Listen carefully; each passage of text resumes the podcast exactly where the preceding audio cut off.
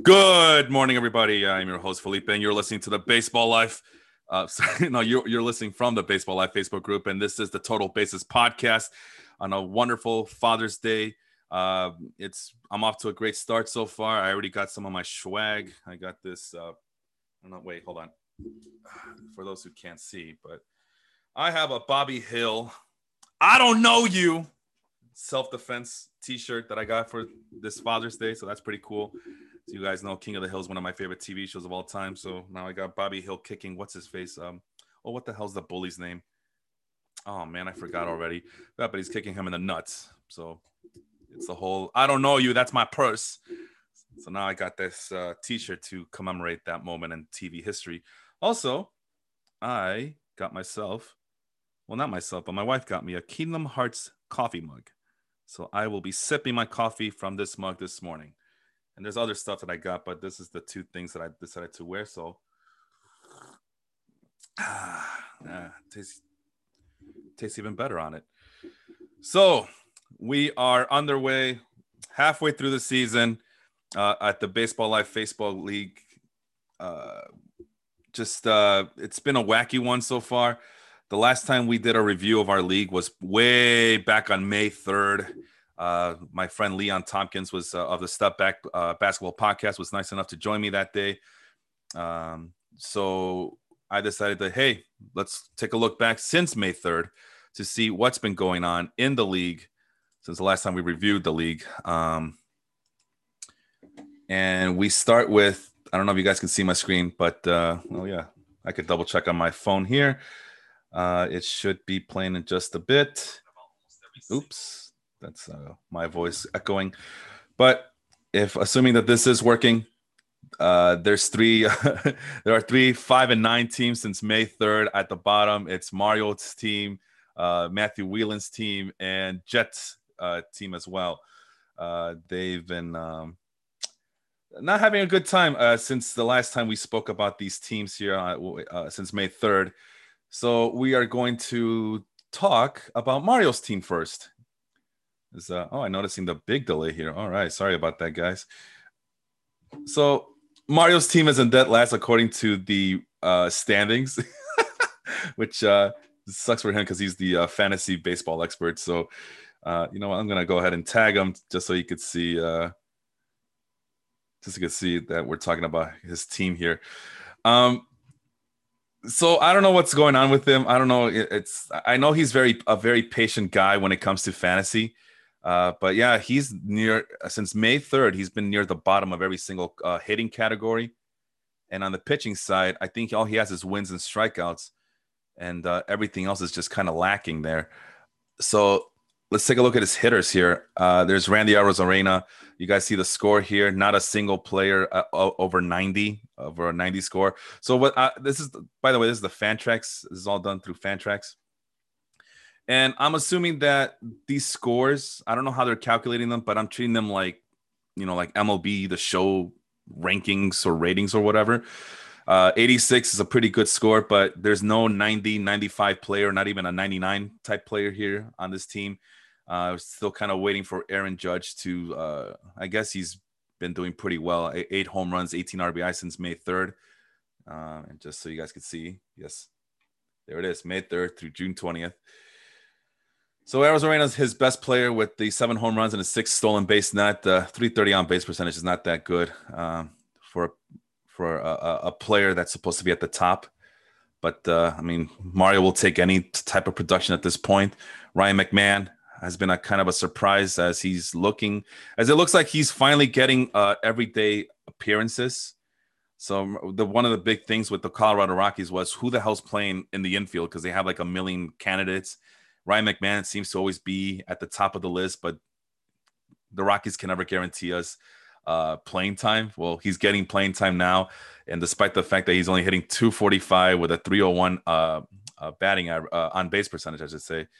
Um, he, Ryan McMahon, is uh, Mario's third best player since May 3rd. So I don't know how that's possible, but here we are. Ryan Mountcastle, who's been up and down this uh, season, negative two stolen base net. That's that's not good. Uh, and then you know Kris Bryant is having a resurgence of sorts this year. He's owning 100% of leagues, but for some reason he only has a score of 70.54. Not sure why. I mean, the 257 batting average since May 3rd is not. Yeah, that's. Uh, I guess that's why it's down. Same thing with the pretty, relatively low on base percentage. So I'm not sure what might have happened uh, with Kris Bryant since May 3rd, but uh, yeah, that Mario needed him to be at the top of the list, not midway through the list.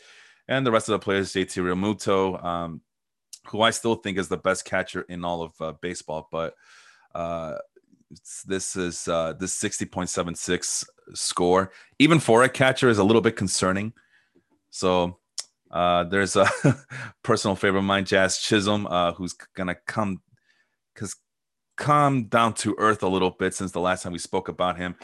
Uh, there's Adalberto Mondesi, who, uh, uh, if you guys saw the Baseball Life post uh, from this morning, someone actually suggested that Mondesi was better than Tatis, except you know if Tatis would, what was it? If Tatis was the only reason that, uh, oh, what the hell was he saying? Something about Tatis not being injured all the time, so that's why. Uh, I'm sorry, Tatis being injured all the time, so therefore Mondesi is better. I don't know, not with these numbers. Yeah, the batting average is nice, the on base percentage is nice, but uh, the one walk per 10 strikeouts. There's no stolen bases. The one thing that Mondesi is good for is the stolen bases, and he has zero stolen base nets since May 3rd there's something going on. Oh yeah, and then he's been hurt this whole time as well. So uh, uh, the other thing that's crippling Mario a little bit is his two center fielders, Mike Trout and Byron Buxton, uh, have been hurt for the majority of this time span. Uh, time span. So we'll see what happens when everybody's fully healthy. Over to the pitchers, uh, Clayton Kershaw, who's an, a very old, 33 years old. I know I joke around that you got to take a player's age and add two years because that is the that is his actual baseball age because uh, you know what do I always tell Sean? 25 is a new 27. Uh, well, 33 is the 35 for Clayton Kershaw, but for Clayton Kershaw, he's been pitching since forever.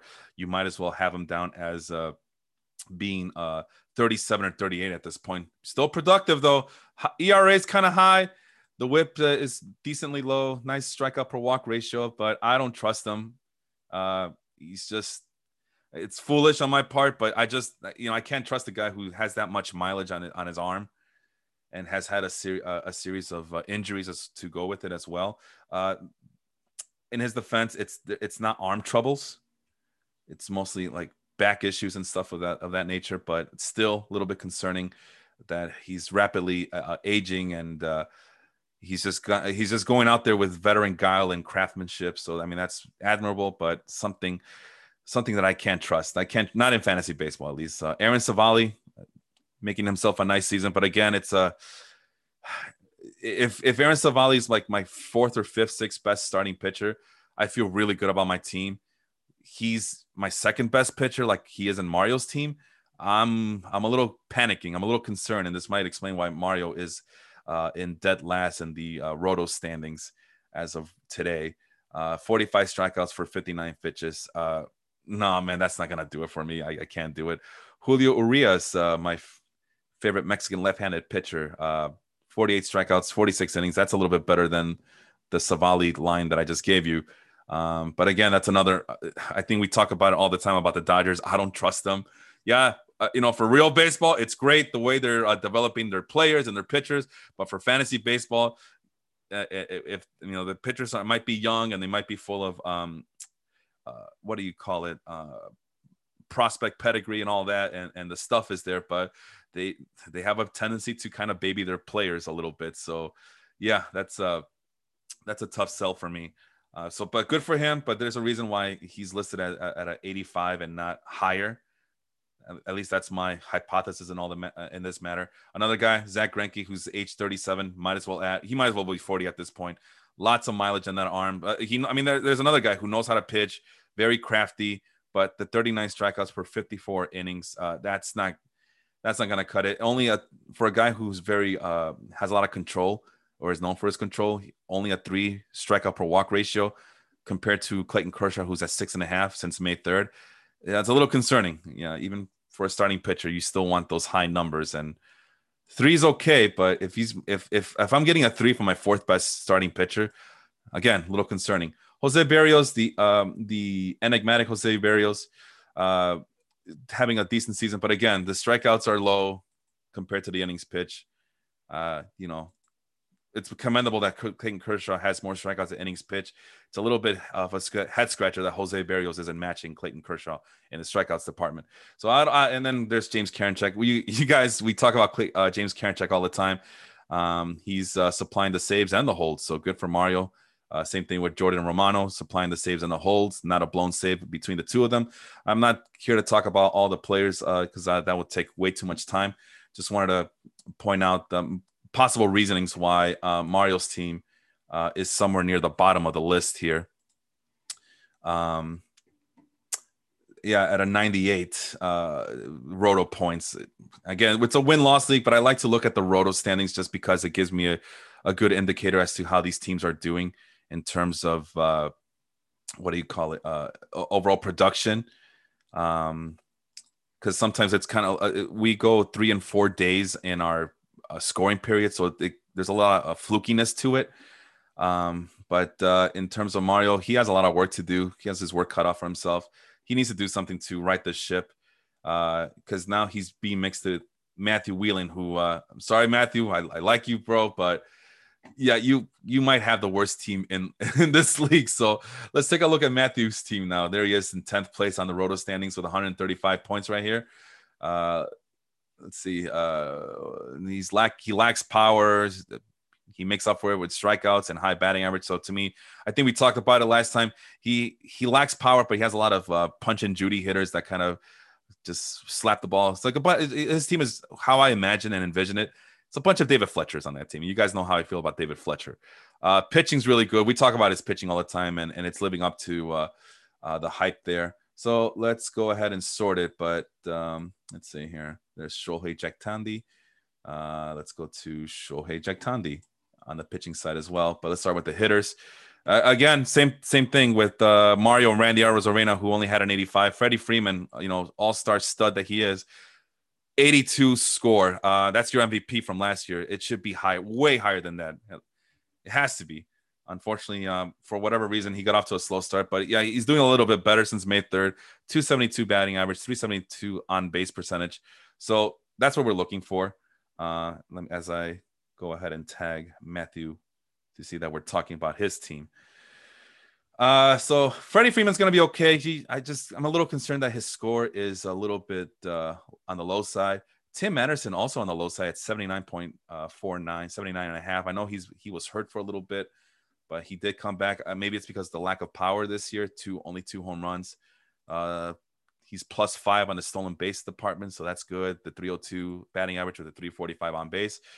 Uh, that's weird. I don't understand why he's ranked so low, but would explain why Matthew's team isn't that good either. So, uh, Alex Verdugo, if Sean were here, he would tell you how much he loves the guy and uh, how much he admires his game, and he's having a good season.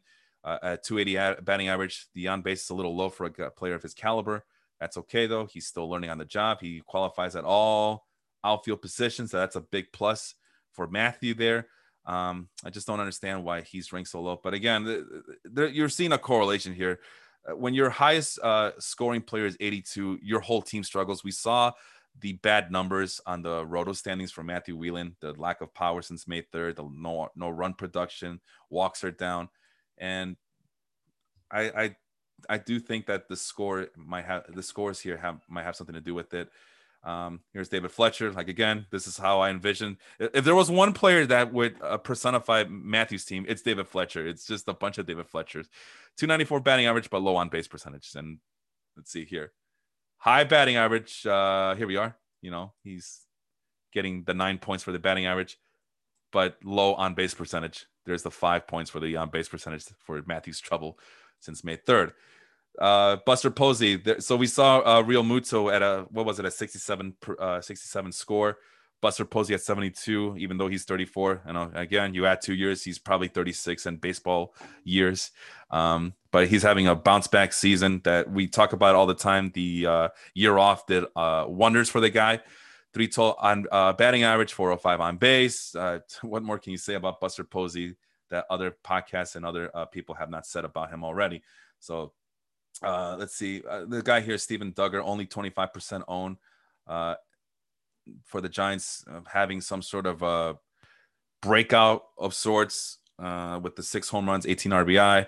Strikes out a little bit too much for my liking, but hey, the stolen bases uh, plus four that'll work anywhere, so good for him. Uh, how's how's Matthew doing on the stolen bases? Uh, yeah, it's eight and a half. So I'm not surprised with this team. You know, he has uh, Starling Marte, uh, even though he's 32 years old. Again, baseball numbers maybe 34, 35. He's a plus seven, so the speed is still there. At least the the at the very least the opportunities for stolen bases are still there. So a lot of veterans on his team: Mike Yastrzemski, Justin Turner. Uh, so we a lot of guys with safe floors but not a lot of upside. And then the guy who was supposed to have a lot of upside, Alec Bohm, uh, for the Philadelphia Phillies, your third baseman, just massively struggling here. 239 average. Uh, that only one home run since May 3rd. Uh, that that really sucks. So again, I don't want to talk about all the players because we'll be here all all, all day. And uh, but yeah, you, you, that's a little snapshot as to what uh, Matthew is having to go through uh, on his team. Now we saw that the pitching's really good. So Walker Buehler, he has a hundred score. I mean, it's it's not the pitching that's letting Matthew down. It's the it's the hitting and the and the inability to get players who can produce runs and because he he has the he has the hit tool stuff down to down to uh, a science. Matthew does. He just needs to up his uh, run production game. I don't know. He needs to trade some of those uh, tr- maybe trade some of those stolen base guys and, and get some uh, guys with more power and maybe some uh, higher scores here. But Walker, but on the pitching side, especially on the starting pitching side, he's solid with Walker Buehler, Kyle Hendricks, Jacob DeGrom. Where he struggles is that it's unfortunately a very top heavy team in terms of starting pitching. Uh, I know Spencer Turnbull's injured and he still has him on the team. Uh, the bullpen's doing okay for him with the with Daniel Bard and Lucas Sims now looking like he's the new closer. Jake Diekman providing the saves and the holds as well. Although, oh, uh, he also provides the blown saves as well, as you guys can see here from Jake. Deek, I'm sorry, from Jake Diekman. Uh, Garrett Crochet also with three holds, but um, yeah, it's very top heavy in terms of starting pitching. It's like Buehler, Hendricks, and Degrom, and you know with Degrom being hurt, that's why the score so low uh, at 89. But if he were healthy, I'm pretty sure he'd be closer to 100 uh, than 90. Um, but yeah, I think there's a lot of there's a lack of depth here. Jakob Junis is still on the team for some for ungodly reason. 874 ERA, 2.029 whip. Uh, so yeah, Matthew, uh, he has a good base here. He has a good foundation. If he just did a little bit more homework, a little bit more work, and and just uh, bolster that that starting rotation, I think he'd be in a lot better shape than he is right now. But as of right now, uh, as you guys can see, he's only five and nine since May 3rd, uh, sharing the bottom of the uh, win loss column with uh, Mario and the next team that we're going to talk about. Uh, Jet, our, my buddy Jet from Milwaukee, uh, from the Milwaukee area. He's a big Brewers fan. So let me go ahead and tag him down. Um, there he is. Actually, there he was. Now he's gone. There he is. And I'm going to take a little coffee break here. As, that's our second team, but I'm going to go ahead and try to multitask and set this uh, set this up so we could uh, see all the other teams. But let me go here. We're looking at Jets team here. Hold on. Let me take a sip. Suitors Philo Raptors. Mm. Ah, I'll tell you what, guys, man, nothing like talking baseball and drinking coffee on a Sunday morning. Nothing quite like it. We are spoiled. I am spoiled, I should say, not we because not everybody has a podcast on a Sunday morning like I do. So Suter, actually, he's doing a lot better. Uh, this so uh, Jet uh, running a little bit to some bad luck here. Uh, the standings don't show it um, at five and nine, but he's middle of the pack, if not top four. It looks like. Yep, top four in terms of the roto standings. So if this was a roto league, he'd be in really good shape. But let's take a look here. Uh, I mean, this is a rare, rare combination or at least I think it is, of singles and doubles being, you know, in double digits in terms of the scoring here. Uh, he doesn't have triples, but he has the stolen bases, so that's always admirable. The batting average is good. The on base percentage is not good, so uh, that might be part of the problem. Is that he's relying on batting average and not the on base. Starting pitcher, however, uh, that's that. There's your Waterloo right there all the starting pitching uh, categories like wins and strikeouts have let uh, Jet down drastically. But the bullpen, he always has good bullpen arms. Uh, the saves are there, the holds are there. Uh, the ERA is not there, unfortunately for him. Uh, he keeps the ball in the ballpark. Jets team does, but um, yeah, everything else is kind of uh, it's a mixed bag. But yeah, the bullpen is probably, and we're gonna see right now that the bullpen is gonna be the one that's um, keeping him on on above water a little bit. But let's start with the hitters, and right there, 91. Fernando Tatis Jr. I think last year he was closer to 100 than 90. Uh, still a good score. Again, this is since May 3rd. But I think the injuries, I mean, you see the little red flag. He's uh, once again that shoulder is bothering him. He's day to day. But yeah, if it wasn't for the injury, he'd probably be closer to 100. Uh, but here's where your problem is. You're, you're, you're according to this thing, Raimel, Raimel Tapia is your second best player. Uh, when Raimel Tapia is your second best player, you're in big trouble. I know, kind of having a breakout year of sorts, but yeah, uh, the 335 on base. I mean, this is Jets team in a, in a nutshell. High on base, uh, I'm sorry, high batting average, low on base percentage. Jets team is Raimel Tapia personified, and that's not good. That's not good. Raimel Tapia uh, uh, uh, to you know bolster your depth, be a, a, a, third or fourth outfielder. That's fine. But to be the second best player on your team, well, you can see why Jet has been five and nine since uh, May third. So uh, there's Teoscar Hernandez. Uh, we had a lot uh, of what do you call it? High hopes for Teoscar Hernandez. Uh, and there it is. It's uh, a, a, solid 83, 83, solid 83 score right there with the high on base percentage to boot. The one thing I don't like about him is he strikes out way too much. But you know what? Everybody's striking out too much, right? Adolis Garcia, that's another guy we talked about uh, last month, I believe. Um, I know Sean doesn't like him a lot. I mean, who could blame him with the low on base percentage? But hey, this is what you do when you get a, a guy who steals a lot of bases, right? That's a plus six stolen base net. Uh, that's I mean, that's that's good. That's really good, especially in our league. He has a 12 home runs to, to so that there's a power speed combo potential there at the age of 28. So kind of a, a of a late bloomer. Adolis Garcia is qualifies at two outfield positions, but that's the that's the trade off when you when you get a guy who could steal that many bases, you are risking uh, giving up a lot of skill, and that there's your lack of skill right there with a 310 on base percentage. Uh, Jared Walsh. Uh, you could say that he's the reason why the Angels had to let Albert Pujols go uh, from his gargantuan contract. Uh, but he's uh, supplying the power right here 11 home runs since May 3rd. But he's kind of gotten into a little bit of a slump with a 242 uh, batting average and a 307 on base. Uh, Chris Taylor, Swiss Army knife that he is. Well, the Adames, uh, that's kind of a now it's a homer pick. At the beginning of the season, it wasn't, but now it's a homer pick since he got traded to the Brewers.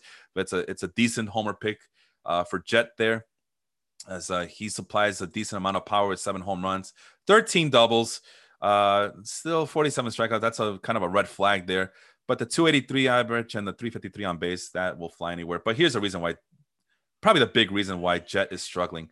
Uh, when DJ LeMahieu should be, at the very least, the second best player on this team, and he's somewhere in the middle of the pack with a 73 score. That's 320 on base percentage. He got that big contract and what he got comfortable or something, or maybe he's just off to a slow start. Who knows? You know, it's hard to tell. But uh, that's not. I'm pretty sure that's not what Jet was expecting when he. Uh, I forgot if he kept them. Oh, it would say right here, right? There's usually a, a little lock that says that he was a keeper. So he probably drafted him drafted him early. Oh yeah, yeah, he did draft him early, I believe. I think we talked about him because we made fun of him that he might have drafted him too soon we make fun of Jets drafts every year, and then last year it proved that it didn't matter. This year it's hurting him a little bit than last year, but we'll see. We're only halfway through the season, so plenty of time to right the ship here.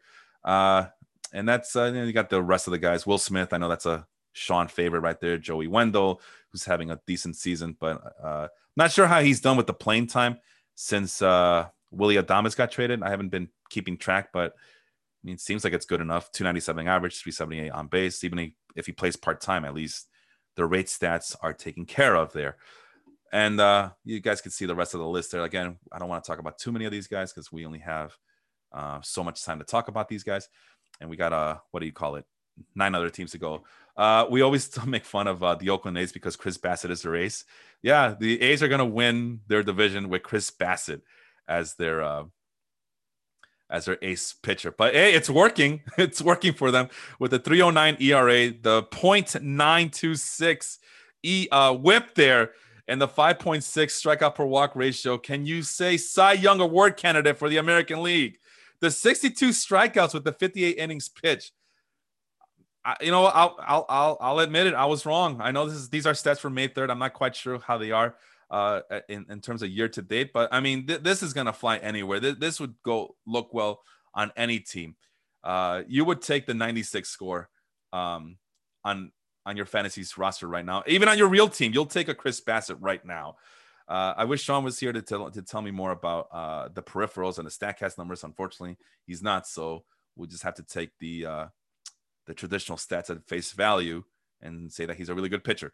Lance Lynn, also a really good pitcher. So yeah, I mean, he has this the two strong guys at the top. Jet does uh, with the 57 strikeouts, 51 innings pitch for Lance Lynn, minuscule ERA and WHIP. So that's not the problem. Adam Wainwright, I know that he he just got picked up. He must have gotten picked up because I had Adam Wainwright for a while, and then he kind of uh, self-destructed uh, back in May, and then he kind of bounced back. So since May 3rd, he's actually uh, looked pretty damn good. But like I said, I I had him last year. He did very admirable, uh, but this year he kind of shat the bed for me. So I dropped him, but Jet took advantage, and now he's uh, he has Adam Wainwright on his team, solidifying that starting rotation. Alex Reyes, uh, yeah, uh, the rate stats are not good, but in this league, he hasn't blown a save. He has 10 saves since uh, May 3rd. You, you can't ask for better if you're an Alex Reyes uh, owner. And the strikeouts will always travel. It's just that the control is a problem for Alex Reyes. But uh, yeah, as long as he's getting those saves and it's not blowing any saves, I mean, what, what you can't complain too much. Just have to live with the low rate, uh, with the uh, awful rate stats, the the bad WHIP and the bad strikeout per walk ratio. Corbin Burnes, everybody's uh, uh, flavor of the month. What back in April or May when when he he broke a record of sorts about having the most strikeouts without issuing a walk to start the season. He's you know come down a little bit, down to earth a little bit. Now he has 12 walks since May 3rd. What a bum. Uh, the whip isn't where he has to be. The ERA has risen a little bit, but that's okay. Uh, we're seeing that Jet has a pretty damn good uh, uh, rotation, so we're not gonna we're not gonna attack him too much on the rotation. Uh, there might be some injury concerns. The fact that uh, Chris Bassitt has pitched in 58 innings and Burnes only at there in 39. Same thing with Ian Anderson. So we'll get so that might be another issue. It might be some health issues uh, since May 3rd why and that might be that might explain why Jet has been five and nine since that time span. Uh, Matt Barnes, who I have in my uh, points league, he's kind of a frustrating player to have. Has three blown saves since uh, May third, but ERA is respectable. WHIP is way better than uh, Alex Reyes. Same thing with the strikeout per walk ratio. So good rate stats there. Victor Gonzalez, um, he's providing the hold. Same thing with Tyler Duffey. So it's a solid team. But yeah, again, it's it's lacking in in some depth. There might be some uh, contr- uh injury issues. Yeah, he doesn't have a lot of pitchers overall. It looks like he's just depending when when the top guys aren't pitching. He's looks like Jet is just depending on on bullpen games, which a lot of us have to do. But I feel I feel like Jet uh, is really um, leaning heavily on that strategy when there's not enough uh, starts. Because again we go we change our lineups every monday and fridays. So the uh what do you call it? Um uh the the the the availability on the starting pitchers are is not always going to be there. Uh so i could see why you want to rely on a lot of bullpen arms but still it's it seems like there's not a lot of starting starting pitchers at all on that team so so I don't know, just like Steph. That might explain the five and nine record since May. Uh, we move up. There's our guy, our fearless leader, Henry. Let me go ahead and tag him so he knows that we're talking about him. Um, no, not Hennessy. It's Henry, also known as Life Group Difference. So we'll tag that as well. Uh, six and eight record since May 3rd. I know he's uh, vocally uh, shown his frustration. Um, he shared his frustration with us. So let's take a look why his team's so bad. Well, I mean, right off the bat, no pun. I mean, actually, yeah, pun intended. Uh, the offensive numbers are low. The only thing he has going is the the walks and strikeouts. So he does a good job on getting uh getting the walks. Doesn't do a good job of uh, limiting the. I mean, does a good job. Sorry, he does a good job of taking walks, limiting strikeouts. Uh, decent uh, stolen base uh, potential. Decent amount of uh, run production in terms of the RBI. Um, but the batting average is lacking. The on base is respectable, but still, it's you look at the runs, singles, doubles, triples, home runs. It's um, it's pretty damn low. Let's move over to this uh, pitching side of things. So I'm I'm guessing he has really good starting pitching. decent bullpen, but not enough saves. And uh, and looks like his uh, closers have blown a lot of saves lately. But let's take a look at his uh, hitters. And again, right off the bat, Cedric Mullins is your best player, which is respectable. It's admirable. As I take another sip of coffee here, bear with me, guys. Hmm. Oh man, that's good. Uh, oh, geez. Uh, Leon Tompkins uh, joining us. I didn't see this comment before, but Leon Tompkins uh, uh, vomiting at the Miguel Sano. I don't know when we. T- I, I don't think we talked about Miguel Sano, but somebody has Miguel Sano and he Leon vomited. So we'll. I, I didn't see him, but I I agree. Miguel Sano and his high strikeouts and his Adam Dunn approach to life. Um, happy Father's Day, Corey Richmond, uh, chiming in this morning. Thank you guys for joining me. Again, I'm flying solo. Uh, I'm not sure what happened to Sean, but uh, uh, hope he's doing okay on a on this Sunday morning in, in Alabama. I know Alabama. Uh, I don't. I thought I saw that they had some sort of weather issues. It might have been North Carolina. I don't know.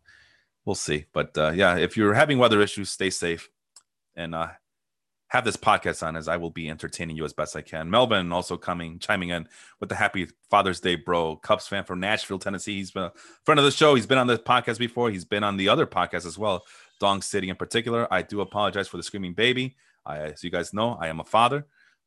Uh, so yeah, looking to wrap this show up as quickly as possible so I can go see what the hell is wrong with her. All right, Cedric Mullins again, uh, admirable, but it's kind of concerning when Cedric Mullins is your best player. Um, 95 score. I, listen, nine home runs, eight stolen base net. That's pretty damn good. But if Cedric Mullins was your fifth or sixth best player since May 3rd, Henry would be doing a lot better. But so, but as of right now, Henry's doing a good job of just treading water, staying above water, trying to, you know, hold on to the rope and see when the other guys would pick up the pace, like Carlos Correa, who at a score of 90, he has picked up the pace, nine home runs, 299 average, 420 on base percentage. Let's go. Carlos Correa, the trash cans are back. Uh, he's uh, gonna make uh, the Astros great again, right? Francisco Lindor, he's kind of slowly but surely going back up, regression, uh, regression going his way. Uh, still not where he needs to be, but the seven home runs and five stolen base net, that's gonna uh, keep Henry uh, happy for uh, even though the production, uh, the rest of the production isn't there up to Francisco Lindor's uh, benchmarks that we've seen from him before. Um, I'm sorry, Melvin. You gotta be uh, you gotta be specific. We're on a delay here, so you gotta tell me who's made the adjustment. You gotta be specific, bro. So Melvin's telling me someone made a, an adjustment. I'm not sure who it is. I'm pretty sure it's Carlos Correa, but we are on a delay. So you yeah, on your comments, you gotta tell me which players you're talking about, so I can address them. Yeah, Correa is looking good. He adjusted his approach. Thank you for that. I appreciate that. Again, we're in like a two minute, three minute delay. I've noticed, so I do apologize. That's a Facebook Zoom thing. So sorry. So we're not live all the way live. It's, it's like TV, right? The TV broadcast. They they're on a what seven second delay uh, as well. So um, yeah, next time you see uh, Janet Jackson at the Super Bowl, make sure your DVRs are running because uh, you know you you never know. You never know what what you're gonna catch, right? Jean Segura is hurt, but uh, Jean Segura. What the hell happened? It's like I thought. Honestly, I thought Jean Segura's career was done and over and done with, but he's back and he looks better than ever. 31 years old. As I mentioned, uh, in baseball age, that's maybe a 33 at this point, but still, uh, he could still be dependent on the stolen bases, a 388 on base. I mean, yeah, this is a really good team. I just don't. Uh, in terms of the hitters so far uh, that we're seeing, Gavin Lux is uh, showing that he that he's for real. Uh, Michael Brantley, Michael Brantley, just the ultimate professional baseball hitter, 345 uh, average, 395 on base. What more can you ask for from a Michael Brantley? Uh, Giancarlo Stanton, uh, 374 on base. Uh, the problem with him is health. So yeah, that's another issue. Might might be a big reason why Henry's team doesn't look as good uh, at, at only six and eight since May 3rd. But uh, if Giancarlo Stanton continues to produce the way he's been producing, uh, that might be trouble for the rest of us. Uh, well, here's a problem right here, Jesus Aguilar. You need to maybe might might be time to cut bait. There's you can find a first baseman uh, anywhere in this league. I know our league our, our, our, waiver wire isn't as strong as other people's waiver wires. We do have 30 roster spots for all the 12 teams, so that's a lot of players to uh, to roster. Therefore, our waiver wire isn't as strong. But I'm pretty sure you can find out whatever first baseman out there. But I don't know. There's might there might be sentimental value as well. Yasmani Grandal, the 183 average is bad. The 414 on base is good. So let me double check something here. Uh, yeah, low average, high on base. That's uh, Henry's team right there. Henry's team is Yasmani Grandal personified. So congratulations. All right, so let's move. On. And there's Anthony Rendon hurt, uh, Miguel Andujar. Uh, ooh, it might be time to cut bait with him too. 270 on base. Uh, just let it go, man. Let it go. Be like Elsa. All right, so we talked enough about his hitters. Let's look at the pitchers. Of course, Trevor Bauer at the top of the list. Carlos Rodon, who's uh, not just gone for one no hitter, but he's also uh, flirted with two with a second no hitter, which uh, looks like he lost out recently. I know this because I, I have him on my team, and it would have been nice to get another no hitter, but alas. Uh, German Marquez, who we talked about uh, the uh, a couple weeks ago, the last time I was with Sean, we talked about his struggles. Looks like he's slowly but surely trying to piece things together. Uh, Dylan Cease is kind of having a breakout year, uh, but you know lately he's shown that uh, that he can uh, struggle. Um, that he still has some issues with command, so we'll see. We'll continue to monitor that. But in the meantime, uh, yeah, Henry has a, himself a really good starting rotation. There's another German. So we got the Marquez of Germany and the Sunday German, uh, Domingo Germán of the Yankees, uh, having a bounce back season. Uh, I think Melvin kind of warned us about him. He's like, hey, look out for this Domingo Germán guy. He's in the Caribbean League. He's going to do some wonders. Speaking of which, uh, Melvin has some things to say. Okay, so Henry Maldonado. Okay, so thank you for the insight. Henry Maldonado picked up Mullins late too. Nice pick. Save him from the basement for sure. Yes, he has. Uh, Melvin also says about Jesus Aguilar, Mr. Meaning, meaningless stat, and I couldn't agree with him more than I do right now. Uh, Sonny Gray also hurt, so that's hurting him as well. Jack Flaherty. So imagine Jack Flaherty and Sonny Gray. We have with Henry's team a really good starting rotation compared to the other teams that we talked about. Uh, but yeah, the injuries have just been riddling him all over the place. So kind of wondering to see where uh, Henry's team would, would would look like if it were healthy. The bullpen is a concern though. Negative. negative two net saves for Giovanni Gallegos, but he does bring the holds. So you got to take the good, the good with the bad here. Uh, who, who's the other guy? Uh, oh, Gregory Soto. I think he lost the closer's role in Detroit. He sucks though. I mean, 1.5 strikeout per walk, 1.4 WHIP. These are all stats that we keep track of. So yeah, that this is hurting Henry's team. So it's not just ah, who cares about these ming, fancy mangy stats? No, these are scoring stats. These are the stats that we keep track of uh, on a, a period to period basis. And Gregory Soto probably hurts Henry more than helps, despite the fact that he does come with holes and the saves. Um, but I think Soto did lose the uh, the closer's role in Detroit, I believe. Will Smith getting jiggy with it. That's a solid choice right there. Only a 60 score. I want. I don't know why. Um, that's kind of that's kind of interesting and peculiar. But yeah, he doesn't have a lot of uh, bullpen. Um, what do you call it? A lot of bullpen uh, depth. So that's something that Henry might need to address uh, moving forward. As you know, if he had a little bit of a bullpen, I know that the starters are hurt, but Henry's not doing himself any favors by kind of uh, ignoring the bullpen uh, as far as those numbers go. Um, and if there's other bullpen arms that he has, they're not showing up on the on the leaderboard there. So I don't know. Might be time to uh, upgrade a little bit there. We move on now to James's team. Uh, James, uh, he is comfortably in first. Actually, he's not. He's comfortably in eighth since May 3rd. Let's see here. Six and eight, just like Henry. So where is he on the big board? Yeah, he's uh, doing worse than uh, Henry. Henry, according to the Roto stats, should be tied for fifth, and comfortably in first is somewhere in eighth or ninth place. So let's take a look here at James's team, James Handabode. Uh, yeah, not a lot, not a lot of power. The no power, no RBI. Hey, does a good job of uh, taking his walks, but he strikes out a little bit too much. Stolen bases are not are almost non-existent. The average is bad, but the on base is good. I wonder if we have another Yasmani Grandal situation going there. Uh, starting pitching is middle of the road. Gives up too many home runs gives up too many on base. Uh, you know, we do keep track. Uh, on base percentage is another stat that we use. Uh, there's the rate stats are bad, so I'm wondering if there's a lack of bullpen and just yeah, the, the, the start the pitching's bad. It's just in shambles. But we start with the hitters as always. And again, when Jonathan Schoop is your best player, I understand it's since May 3rd, right? But when he's your best player, you're in trouble, man. I'm sorry, James. I, I, admire you. I like you. Go check out his gaming uh, uh, Twitch channel. I forgot what it was called. Uh, I know it's related to some. It has something to do with uh with Sly Cooper. Sly Cooper. Oh yeah, that reminds me. I got to tag the guy. Sly Cooper and the Thievius uh, Raccoonus or whatever it's called. I know it has something to do with that, but yeah, go check it out. So Jonathan Schoop is your best player, which is fine. 11 home runs, 319 average. So great pickup. If I'm assuming you picked them off of waivers, but that's not a good sign. Same thing with Robbie Grossman. He's your second best player. Again, we talked about him here on the podcast as a as a good uh, stopgap uh, player, outfielder, good fourth uh, get off the bench player for your fantasy teams to for to just uh, delve in um, and fill in. Sorry for an injured player, but yeah, if he's going to be your second best player, you're in deep trouble. 351 on base percentage. That's going to travel. That's since May 3rd, but still Odubel Herrera. I mean, this is Adam Frazier. This is basically uh, I messed up on the draft, and the waiver wire guys are are, are trying to help me out here. Um, again, admirable, James. I, I like what you're trying to do here, but your your your your keepers and your early round draft picks are letting you down, as you can see here. Xander Bogaerts, one, two, three, four, five. Your best, your fifth best player. Again, that's pretty damn good. But Xander Bogaerts, somebody you probably drafted early on, he should be at the top of the list. Even though, again, it's since May third, but still, that's not a good sign. And it might explain your struggles here. Trey Mancini, great story coming back from cancer, uh, producing.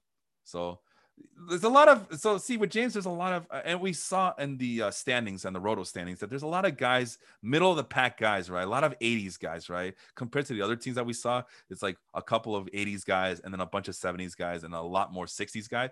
James has a lot of 80s guys, a lot of safe floor guys.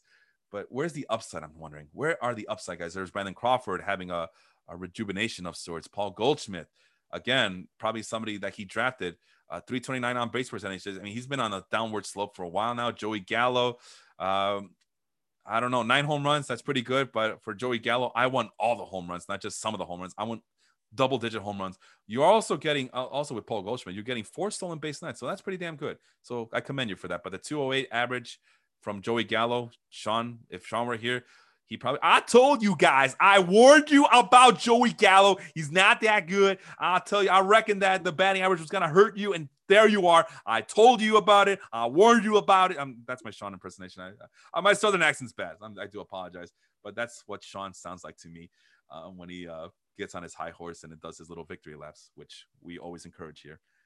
You know why we encourage victory laps? Because the haters are always going to tell us how wrong we are. So fuck them.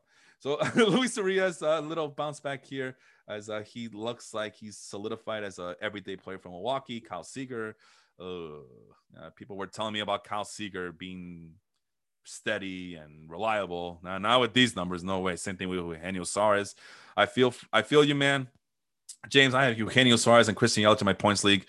It's I'm off to a slow start as well. I finally scratched my way up to 500, but I'm struggling to win my game this week in my points league as well. So uh, I feel your struggle. But yeah, uh, uh, but yeah, basically this is the reason why James is like not having a good time right now. If his uh if his uh foundation players were picking up the slack, they would probably be at the top of the list, and James wouldn't rely so much on the waiver wire guys. So.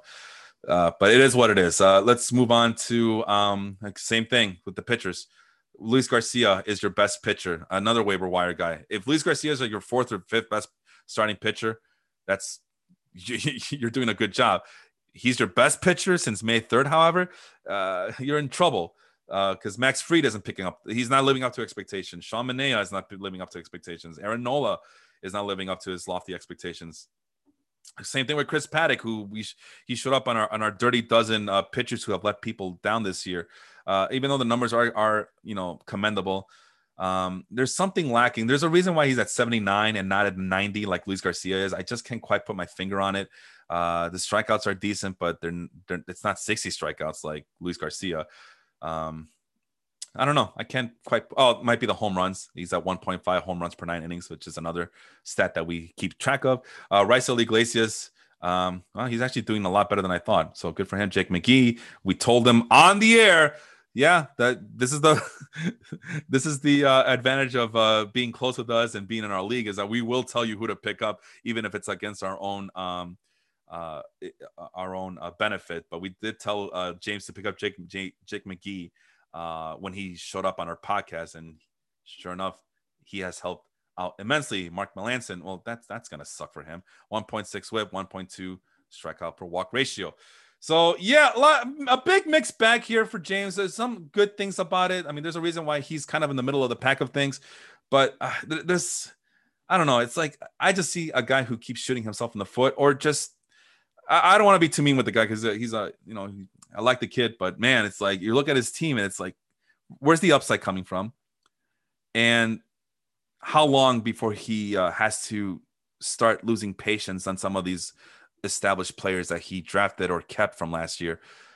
I, I mean, I feel you, man. I feel you, but man, it's it is what it is. I mean, it's not much you can do about it except keep waiting. I guess at this point, maybe make some big trades. But at this point, a lot of your the guys that people want are gonna try to. A lot of the guys are gonna try to lowball you, so you might not have a choice but to stay put and wait it out. But we are halfway through the season, so there's plenty of time to improve. But at the same time, there's not a lot of time to improve it's a hell of a catch 22. So good luck the rest of the season there. Uh, Molina Applebaum, who's Mike Harvey. Mike Harvey has been um, his team uh, is going from doing a, a, from last to first kind of thing. He's been uh, teasing first place uh, uh in the standings the last couple of weeks or so, but since May 3rd, he's now he's looked pretty ordinary. I think he's now in the top five still, but he's been dropping in the standings every week. It seems like so. Let's take let's find out why all of a sudden Mike Harvey is struggling after getting off to such a great start. Uh, okay, so lots of singles, so lots of triples, lots of stolen bases, but there's no doubles, no home runs, no RBI. Uh oh, we I think we have a reason as to why Mike Harvey's been struggling lately. Uh, so you can only imagine uh, the slappy hitters that he has on the team right now. So no power and lots of slap happy hitters out there. A bunch of Nick Madrigals on the team. You guys know how I feel about Nick Madrigal at this point. Uh, starting pitchers okay with 11 quality starts, uh, decent amount of wins and strikeouts. The rate stats are awful though, so I don't know what he has to do to address the rate stats in terms of pitching. But let's take a look at his team. Ozzie Albies again. Uh, if if Sean were here, uh, he'd probably be raising hell at this moment how Ozzie Albies overrated. He's not that good, you guys. You know, again, that's my awful Sean. Again, my, my Alabama accent's not very good. I, I only talk to the guy every week, and it's still not on. Still not a pet. Oh, we have some comments. I wasn't paying attention. Uh, Melvin, bro, in my family's league, we picked up our teams based on fandom. I'm dominating with the Cubs bullpen. Hey, take advantage, man. Gotta take advantage. Uh, suddenly, the Cubs have a good bullpen use that insider information to your advantage. But yeah, be wary of uh, of being full fledged homers. You don't want to be uh, that guy who has all the White Sox players on his team and his team sucks for whatever reason. Not that I'm talking about anybody in particular. Matt Bushnell, Football Life Podcast. All right, uh, James, bro, I had a bad draft, and then everyone I actually drafted well got hurt. Yeah, I agree uh, Duffy was supposed to do so much for me and went down so early. I think he's talking about Danny Duffy. Aaron Nola is a major disappointment. We talked about him already. I'm just banking on my big guys coming back. Yeah, like I mentioned, I'm trying to make trades, but nobody's opening trades. That's the thing. And I wanted to. I wish Sean were here so we could talk about that. But yeah, it seems like, despite the fact that our we I talked about it already, our waiver wire is so thin because we have 30 uh, players uh, on every roster, so 360 players have to be drafted. But our, our waiver wire is so thin you think that we'd be more open to trades and we can trade draft picks. But there's only been maybe a, a couple of trades, and they've both been involved. Uh, both uh, uh, all of them have involved Sean Flannery, our our, our co-commissioner, uh, my co-host, who in uh, missing in action today. And I don't know why. I, I I honestly thought that because the waiver wire was so thin and we had, uh, you know, the ability to keep multiple mi- more minor leagues players than what I'm used to. We, we we are able to hold on to five minor league players. Um, trade draft picks. Uh, we have all these uh, positions that need to be filled. Uh, we have all these starting pitchers that need to uh, be filled and um, accounted for because we have a 12 inning pitch uh, minimum that needs to be reached every week. You would think that more trades would be going back and forth, and it's quite the opposite. It's actually less trades and I don't know, maybe it's just the fact that everybody thinks that they have depth. Although we've seen some of these teams, nah, bro, you, nah, these teams, these teams need to make some trades like desperately because you're you're not gonna the waiver wire is not gonna save you this year. Anyway, who are we talking about? Oh, Mike Harvey. Okay, Ozzie Albies. Uh, you know, uh, we talk about him all the time. Whit Merrifield, uh, ageless wonder that he is, still you know, 12 stolen base. Like Jesus Christ, uh, he lacks home runs. So uh, there you go. so uh, wait, how, how's the average and stuff? Average, okay, uh, yeah Mike Harvey is Whit Merrifield personified. Whit Merrifield is where Whit Merrifield goes, that's where Mike Harvey's team goes as well. Um, I see we got more people watching. Uh, Chris, wow, Chris from San Francisco. I think she's from San Francisco, waking up early to join me this morning. Happy, um, I was going to say Happy Father's Day to you too. Why not? Sure. Yay! Only men should have Father's Day. I don't care. Whatever. I, I, see her raise her son. She does a great job. Good job there, Chris. Uh, Dan Butler also watching, also from Nashville, just like Melvin. So thank you guys for joining me uh, on this uh, Father's Day morning.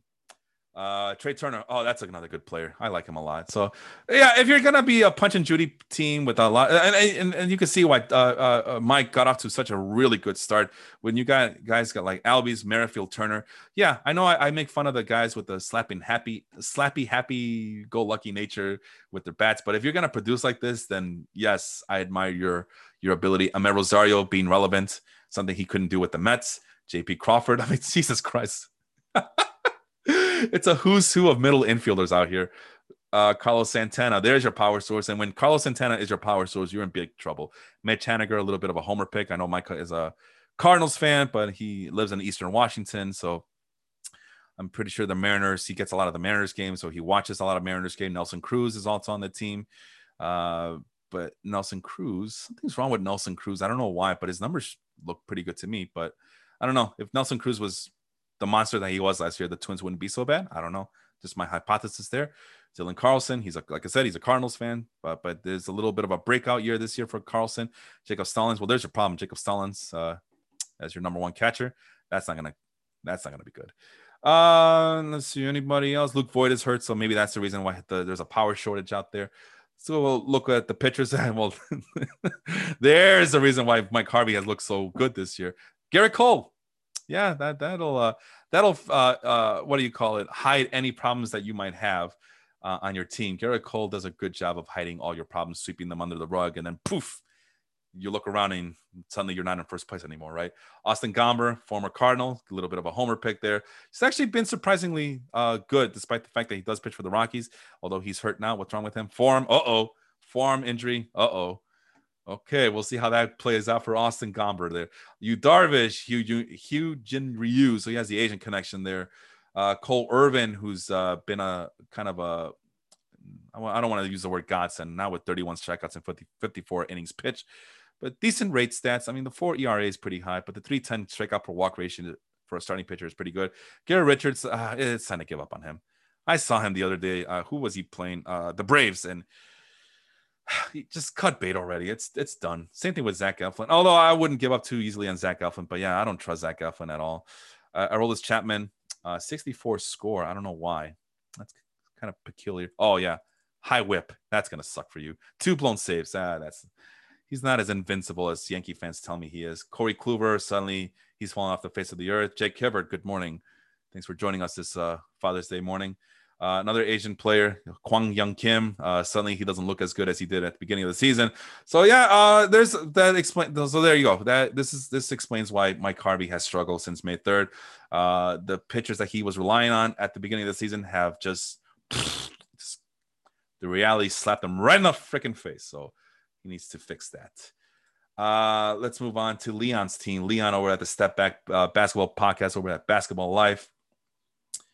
Uh, he he will appear on the show. Stephen Carey is on the show, uh, listening in as well. Hello, Stephen, my longtime arch nemesis. Thank you for the win last week. I know you guys were uh, running your uh, celebrations uh, on my on my uh, on my behalf, not my behalf, sorry, uh, at my expense. But uh, I'm still laughing. Still got the last laugh. Smoking Aces. There's the Max Scherzer logo there. Leon Tompkins, eight and six since May 3rd. And uh, yeah, he's been kind of creeping up on the standings as well uh, of late. Although uh, I'm pretty sure if it were up to him, he'd be in first place.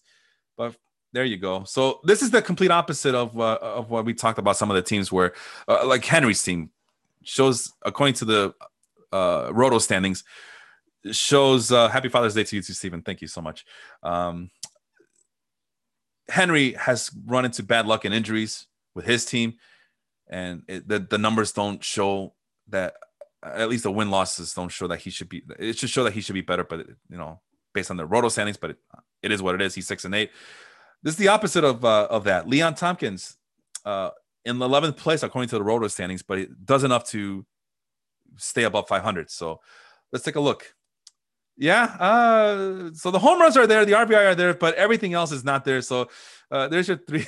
uh, well, I was gonna say three, uh, three true outcome hitter there, but the walks aren't there, and he strikes out a lot. So there's a lot. He's giving up contact for power, and he's okay with the strikeouts, but he doesn't take a lot of walks. There's no no speed to speak of on this team, despite the fact that he does have a lot of triples. Uh, so yeah, the, and the on base percentage is bad. The average is surprisingly good. Huh, that's weird. Well, let's look at the pitching. Yeah, not enough wins. Middle of the pack in quality starts. Strikeouts, uh, yeah, it's okay. But the strikeout per walk ratio, not okay. Middle of the pack in saves and whole uh in saves, yeah, middle of the pack.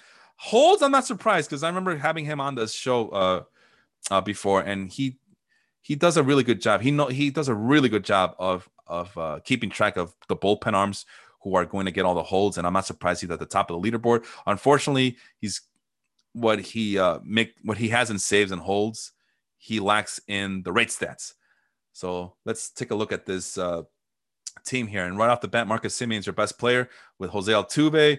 I mean, that's not too shabby, man. Uh, Jose Altuve having a bounce back year, so uh, you can say what you will about the guy, or hey, maybe the Astros are using uh, another uh, discreet way of cheating and getting pitchers to tip their pitches, and cameras and lasers and smartwatches are involved. I don't know, uh, but hey, it, you can't you can't um, you can't bash the results. I mean, three total average, 386 on base, and you match him up with Marcus Semien. You, I can see why Leon is in first place. The stolen bases are not there though.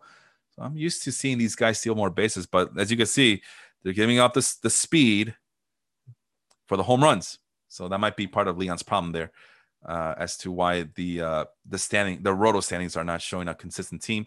There's Charlie Blackmon, uh, still relevant. Uh, so I believe Sean called that one. Uh, this is great. 18 walks, 18 strikeouts. But still, this is not. Um, we saw the standings and the offense is kind of sputtering. There's another. Here's a reason why. Josh Donaldson. Uh, I think the age is catching up to him. once again, the, the calf muscle. Josh Donaldson, Jesus, man, lay off the steroids. No, I'm joking. He's, I don't know if he's on steroids or not, but um, so that's that's a little joke there. Don't sue me.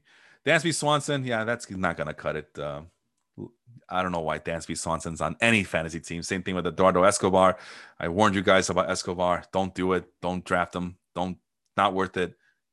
Leon does it anyway. Josh Bell, uh, that's been a major disappointment. If Josh Bell could just do a little bit of what we think Josh Bell can do with his big ass frame and the uh, potent power, uh, Leon will look a lot better. But these are the results. Uh, yeah, this is not good. Uh, again, Tyler O'Neill, same thing. There's another guy who gives up the contact for the power. So basically, Leon's team is Leon uh, is Tyler O'Neill. Uh, nice pickup by with William Contreras, but yeah, he's come down to earth a little bit. Let's go move over to the pitchers. Wait, who's hurt on this team? Marcelo Ozuna. Oh yeah, Cody Bellinger. So yeah, Leon uh, will probably tell you that the reason his team is struggling is because Cody Bellinger and Ozuna and even Jorge Soler um, are struggling or or are hurt at the moment. So I mean, that's that's uh, that's reasonable, but uh, yeah, um, I don't know. It's just it's a weird team to look at. Let's look. Oh Jesus Christ! Well, there's your Waterloo right there. Leon's top three starting pitchers are all hurt. Shane Bieber, Tyler Glasnow, Max Scherzer. So they're all down. And Even then, uh, Bieber was struggling with the 1.46 uh, WHIP. Uh, is it because he no longer can use sticky stuff? We'll see. I don't know. It's not looking good. To, not looking good for Leon right now at the moment. So with those three guys injured, who becomes Leon's best pitchers? Kyle Gibson, Patrick Corbin. There's two more guys who are down: Steven Matz, Matthew Boyd. So that means it's Johnny Cueto time. Um, so yeah, the injuries are starting to really affect, and the bullpen um, with Chad Green and Jose Alvarado. Like I said, Leon does a really good job of of uh, in uh, of figuring out which uh, relief pitchers are going to get pick up the holds. Uh, but unfortunately, with a guy like Jose Alvarado, uh, the strikeout the ratios are going to struggle. The WHIP and the strikeout per walk ratios are really bad. Uh, Michael Fulmer, oh boy, oh boy, oh Leon, do better, brother, do better. Uh, Yimi Garcia blew up a couple saves last week. I know that's because he's on my points league, but other than that, he's uh, done a really good job. Just like uh, Sean and I uh, predicted correctly on the show a couple months ago. Uh, Ian Kennedy, uh, yeah, that's oh Leon, Leon, Leon. So the, the pitching's in shambles, man. Uh, I don't know what you can do to fix it. Maybe make some trades. I mean, you got a lot of depth at middle infielder. Might be time to tr- start trading some guys uh, and see if you can get some pitching help, get some pitching depth for yourself. Who is next on the docket? Oh my God, is it little Sean Flannery? Little Sean Flannery time. All right, Mad Dog Magical. So where is he in the standings? Let's take a look really quick, but let me just set this up for all, all of you guys. And Sean should be somewhere at the top of the leaderboard. There he is. Oh, he's in fifth. Only eight and six since May 3rd. I feel like, well, all right, we'll take a look. Eight and six. That's interesting. And let me tag him as I'm going to talk about his team.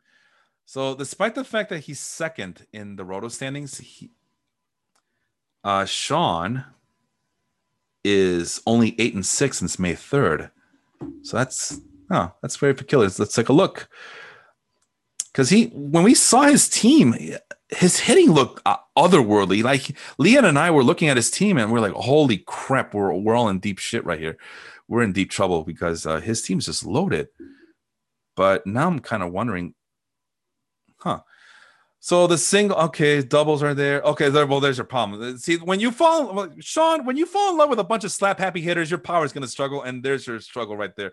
Uh, dead last in home run. Uh, he's the second to last in RBI. Uh, at, and for a guy who has a lot of slap happy hitters or admires these slap happy hitters, he's at the bottom of the list in average. But everything else looks good. Um, everything else looks respectable.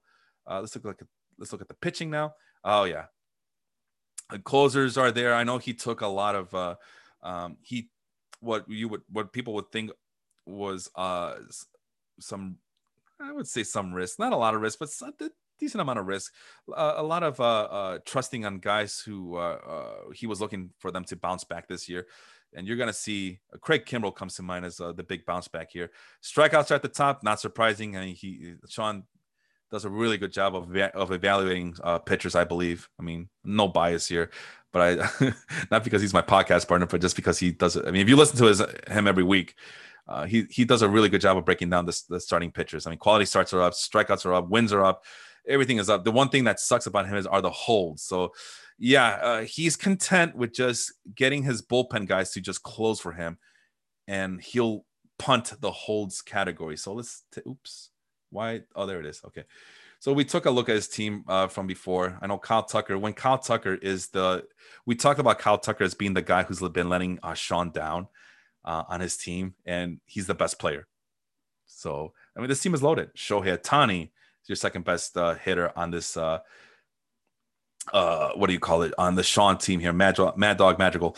Jose Ramirez, Mr. All Reliable, still still uh, producing like only he can produce. Although he is kind of hitting a lull here with Yoan Moncada. I have Yoan Moncada in my points league, only two home runs. Um, yeah, that would explain why.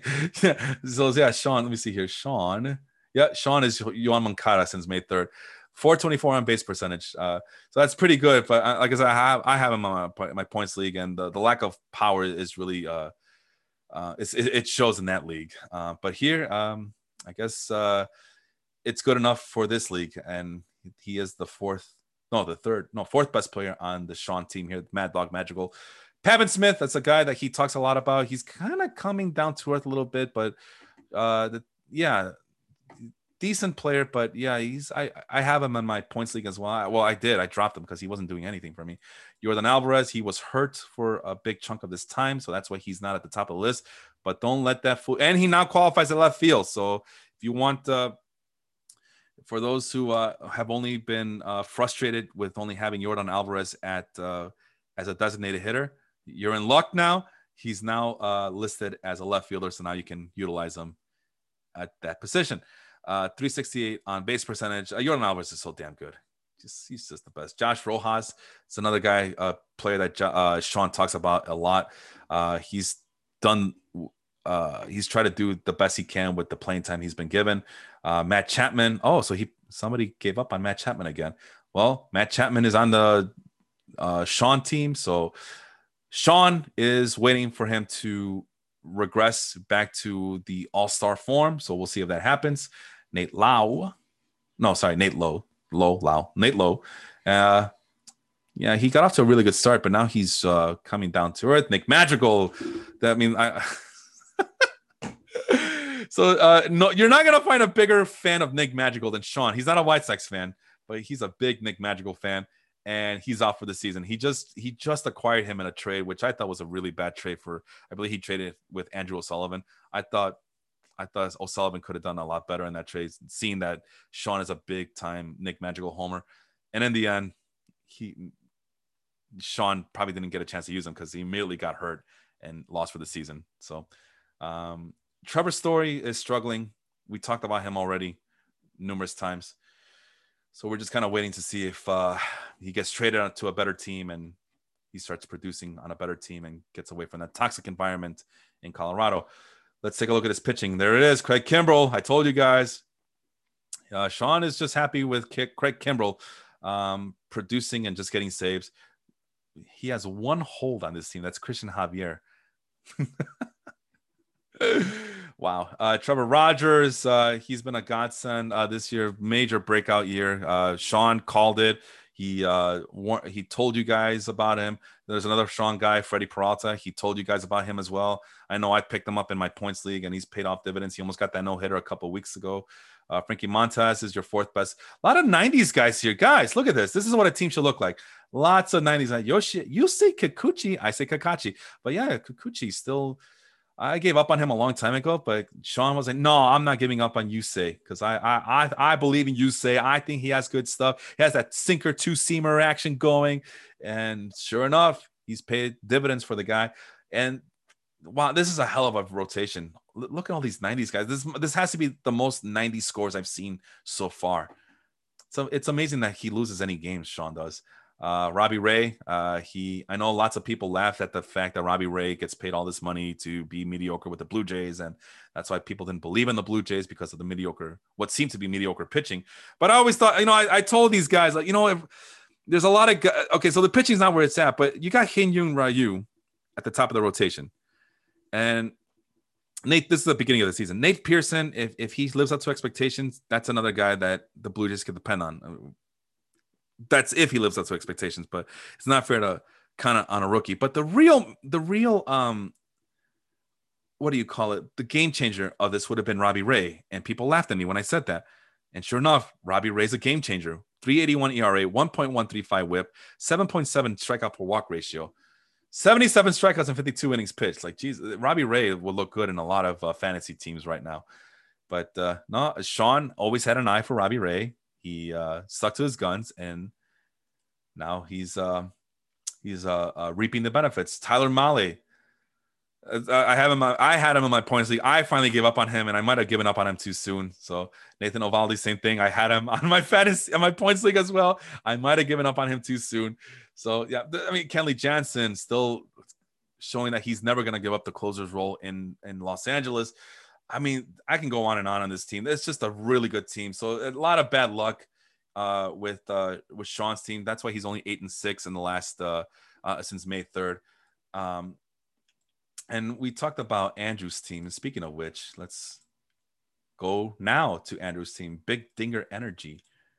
Big Dinger Energy. That's uh, our, what, what do I call him? My favorite Irish Mets fan out of New York.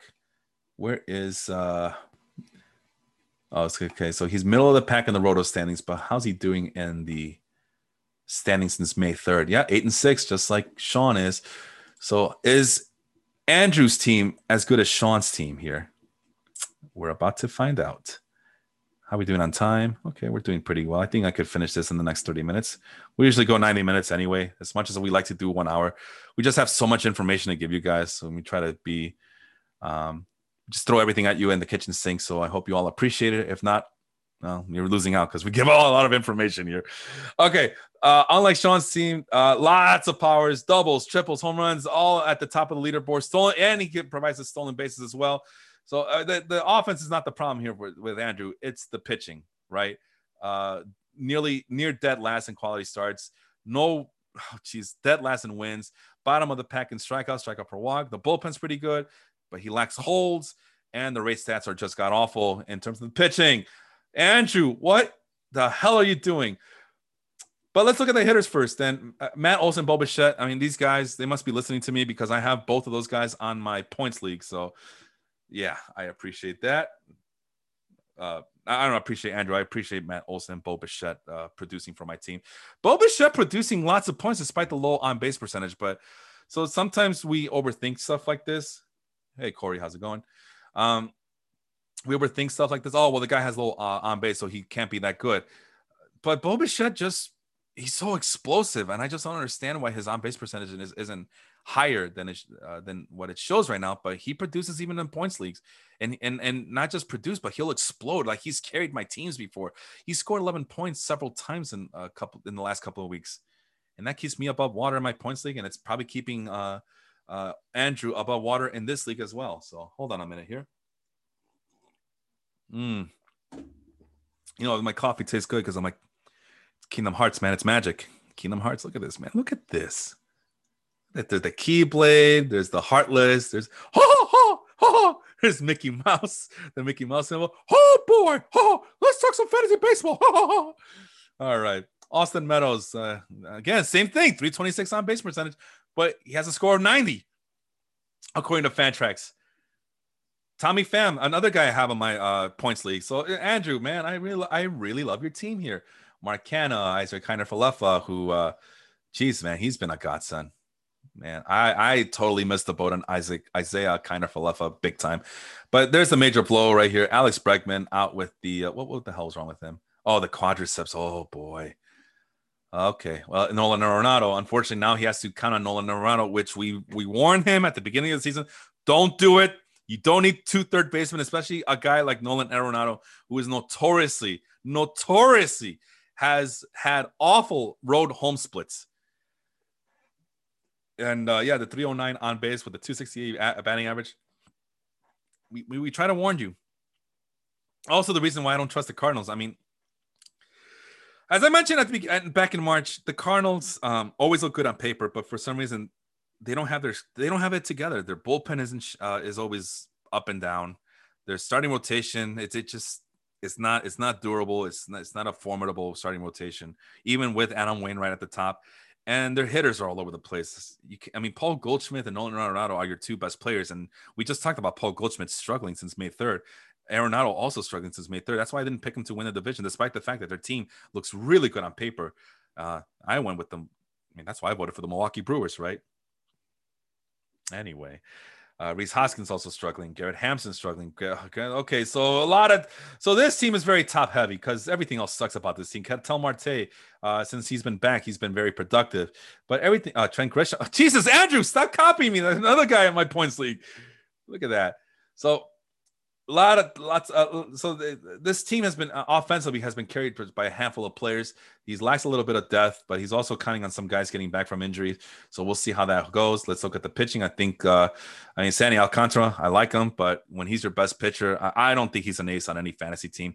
Number two number three absolutely your number one guy? No. Uh charlie morton again when he's your number two you're in deep trouble. I i, I just couldn't trust him. I couldn't trust uh uh, I couldn't trust him uh, in drafts, at least not as as high as he was going. I can't trust him as my number two guy on this team. Alex Wood, who I another guy I had in my points league, I finally had to drop him because he's just been really bad lately. Uh, actually, I think I might have had him in this league as well, but he's just been really awful lately, and I don't know what the problem is. Uh, it seems like he, maybe maybe the league made an adjustment. I don't know, but he's not looked as good as uh, he did at the beginning of the season. James Capri- Capriali, Caprillion. Sorry about that. Butchering names here. That's what I do best. 2.47 strikeout per walk ratio. I mean, it's good, but it's not great. Luis Castillo. Oh, there's a reason why his team sucks so much. And uh, yeah, he talked about it before Andrew did, and we talked about Andrew. Uh, we talked about Luis Castillo ad nauseum on this podcast. Uh, season two of uh, the Total Business podcast. We might have just rename rename it the Luis Castillo season because that's all we do around here is just try to figure out what the hell's wrong with Luis Castillo. And at this point, unfortunately, it's a keeper league. You're kind of committed to him. You're kind of committed to him because you're not going to get fair value for him in a trade. I mean, unless you're you're content with just getting a bunch of uh, mid round, maybe to late round draft picks for him. But um, yeah, that's you're you're not gonna get anything from him at this point. He's just so bad, and guys like me are not doing you a favor by talking really bad about him. Uh, Brad Hand, I mean, he's a decent closer, but he's not the best closer. I mean, high ERA, two blown saves since uh, uh, May 3rd, only a 2.6 uh, strikeout per walk ratio. When we've seen closers put up big numbers, way, way bigger numbers than that. Uh, here's a here's the tire that, gone, that has gone flat. John Means. That sucks for him, man, because uh, John Means was having a stellar season so far, and he was helping Andrew uh, kind of uh, offset Luis Castillo's struggles, and now he's out for a while. Blake Snell has sucked. There's another guy who's letting uh, what's his face, um, Andrew's team down. Uh, Lou Trivino for this is a bad bullpen, bad, bad pitching staff, bad everything. Hector Neris. I mean, come on, man. Uh, it, it, yeah, he, there's some tough choices that uh, poor Andrew has to make at this point. He needs to start figuring out. The, I mean, the bullpen arms except for Brad Hand, they could he could start swapping them out right now because they're not doing him any favors at this point in terms of the ratio stats and even the the the counting stats like saves and holds. There's nothing here. It, it's not it's not worth it. So, and as far as the pitching, I don't know, man. I don't know what you do. Pitching is such a limited uh, resource that it's uh it's a tough sell. So with the eight and six record since May 3rd, I'm starting to I can now see that Sean has struggled with some luck and especially how good his team is. He has struggled with some luck, and Andrew has just been lucky. So he's uh, hey, we can all use. Sometimes it's better to be lucky than good, but uh, Andrew's uh, team. I'm sorry, dude. I, I I I like what you're trying to do here, but uh, I don't think it's uh, it's sustainable for the long haul. So you need to make some changes to keep that ship floating above 500 for the long term. The defending champ, Erin from Toronto, also eight and six. Uh, she was been struggling. She's been making that climb, trying to get to first place and just constantly falling short. Uh, Matthew has Whelan has a has a comment. My little brother played with Kaprielian in the little league. Oh wow, oh wow, that's pretty cool. That's a nice little tidbit. I I, I didn't know that, but you know Matthew out of California. I mean, lots of players come from California, so I'm not surprised. So unless he tells me that he actually grew up in Utah or something, but I don't know. Mm. Oh boy, that's some good coffee. All right. Chicks dig the long ball. Aaron, defending champ. Why are you only eight and six? Three game winning streak. Continues to fall short uh, in trying to get to first place. She's third place in the Roto standings. Let's find out why. Uh, pretty decent, although the run, the RBIs aren't there. She strikes out too much. Not a lot of stolen bases. Batting average and on base is awful, um, considering how good the team is. Uh, so the offense is not as good. What about the pitching? Lots of uh, so yeah. Here's the problem right here. So um, she does a good job of staying above water, being middle of the pack. Just does enough to do a good job to stay above and afloat.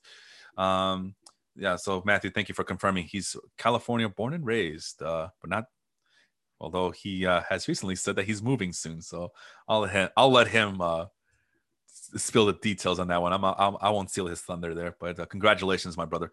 Uh, so Aaron does enough to just stay above water. Uh, really good strikeout per walk ratio, but and and she gets the wins as well. But it, there's nothing much else. I'm I'm trying to see if there's like if she kind of has a, a limit on a limited amount of upside with her pitchers. But let's, let's take a look at the hitters. And here's a big reason. Mookie Betts was a big, integral, major reason why she won the championship last year. I think I told Sean, hey, when your best players are showing up at the at the most um, important time of the year, that's going to win you championships. This is the complete opposite. Uh, Mookie Betts still a respectable 85, but we've seen this guy. He was a he was one of the best players last year, along with Fernando Tatis, and he the 370 on base percentage is pretty good, but the 254 average, we expect more from Mookie. The two stolen base net, we expect a lot more from Mookie. So I don't know what's going on. Maybe he's pacing himself after uh, doing what he had to do last year uh, to help the Do- the Dodgers win a World Series. But yeah, that's that's a struggle. Also, the other problem is uh, not to disrespect guys like Bryan Reynolds and Jake Cronenworth and Tommy Edman, but when they're your third, fourth, and fifth best players, uh, that's a problem. They should not. I mean, Jose Abreu should be the second best player on the team. He's your fifth best player. So, uh, and again, this is since May third. So, I mean that that plays a role in it. But yeah, this is um, Yeah, when Bryan Reynolds is, I mean, I, yeah, this is respectable. 406 on base, 310, but Bryan Reynolds, uh, that that should not be your second best player. I mean, and that's that's your reason why Aaron's team is, is struggling on offense since May 3rd. Uh, and not again, not to disrespect Bryan Reynolds, but Bryan Reynolds should be uh, a complementary piece, not not your core player. So, I mean, that's just my opinion on it. But I mean, the numbers don't lie. I mean, th- this is this is not good. These are not good uh, numbers on the standings, and that's why, like I said, she does enough to just stay above water. But it's like there's a there's I had a feeling that that there's limited upside on this team. So, and I can hear her say, "Well, I'm a two time champ, so I, I must be doing something right." Okay, well, we're talking about 2021 here, so. like that's she's you know Aaron is a Blue Jays fan. She's become a Yankees fan. Well, like that's their thing. I was like, oh, pish posh, the queen is here. I am a two-time champion. Okay, well, right now Bryan Reynolds is your second best player, and that doesn't look good. I'm sorry. Decent players, but I'm just saying from a from a roster building standpoint. Oh yeah, I got a tagger. From a roster building standpoint, that's not good. Um, at all. So, but you know, we've seen uh I mean, it, it, it can't be done. We we've seen got, uh, people uh, just survive uh, on just making really good waiver wire pickups, and I'm pretty sure that's what Aaron did, and I know that's what Jet does every single year. So we'll see if this strategy works out. But yeah, this is why I have a problem. Tommy Edman is your fourth best player. One, two, three, four. And he only has a 274 on base percentage. That's what I'm talking about. Uh, Jay Cronenworth is your third best player only at 343 on base percentage, no stolen bases, uh, and a solid 80 score. But yeah, there, there's uh, there's holes in his offense, and the numbers uh, since May 3rd show it. Jose Abreu, your fifth best player. Salvador Perez has been a everybody wants to every year. Sean poo poo Salvador Perez, and all he does is produce. Even in this league, I mean, 78.8 score in a league like this that accounts for on base percentage. I mean, it, I mean, it, we need to stop actually we not we but sean needs to put some respect on salvador perez's name so uh, adam duvall uh, adam duvall. I don't like adam duvall. I never did. Uh, nice power but i'm not depending on him to carry my team. Uh, but unfortunately for aaron he is at the top. He's like at the top uh, uh, the first half of the offense. So she's depending on adam duvall to carry the offense and it's not working. Jonathan india has been a godsend for her helping her keep stay above water. Um, so we'll see. He used he was uh, we talked about him before. Former highly touted prospect, kind of fell off. Um, uh, the buzz of him kind of fell off, and now he's kind of bouncing back. But yeah, Brandon Lowe is struggling. Yermin Mercedes is uh, the the the carriage has now turned into a pumpkin. Brandon Belt, I don't know why he's ranked so low. Oh, I think he was hurt. I'm not quite sure. Ty France is also ranked pretty low. Although with Seattle, I don't trust any Mariners players, man. I think they're just they have too much depth on that team, which is really weird to say about the Mariners. I'm talking about like um, they have a lot of pieces that they can move around. They're not good pieces, but pieces nonetheless.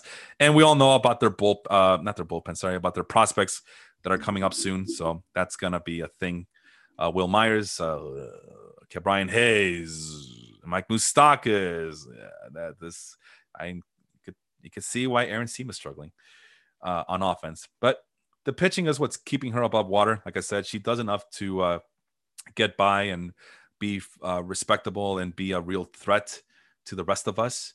Uh, Brandon Woodruff, I mean, come on, it's Brandon Woodruff, also my points league, so I respect that. Pablo Lopez. Ah, so ah, someone listened to me when I was uh, talking big about Anthony DeSclafani when others were poo-pooing that idea.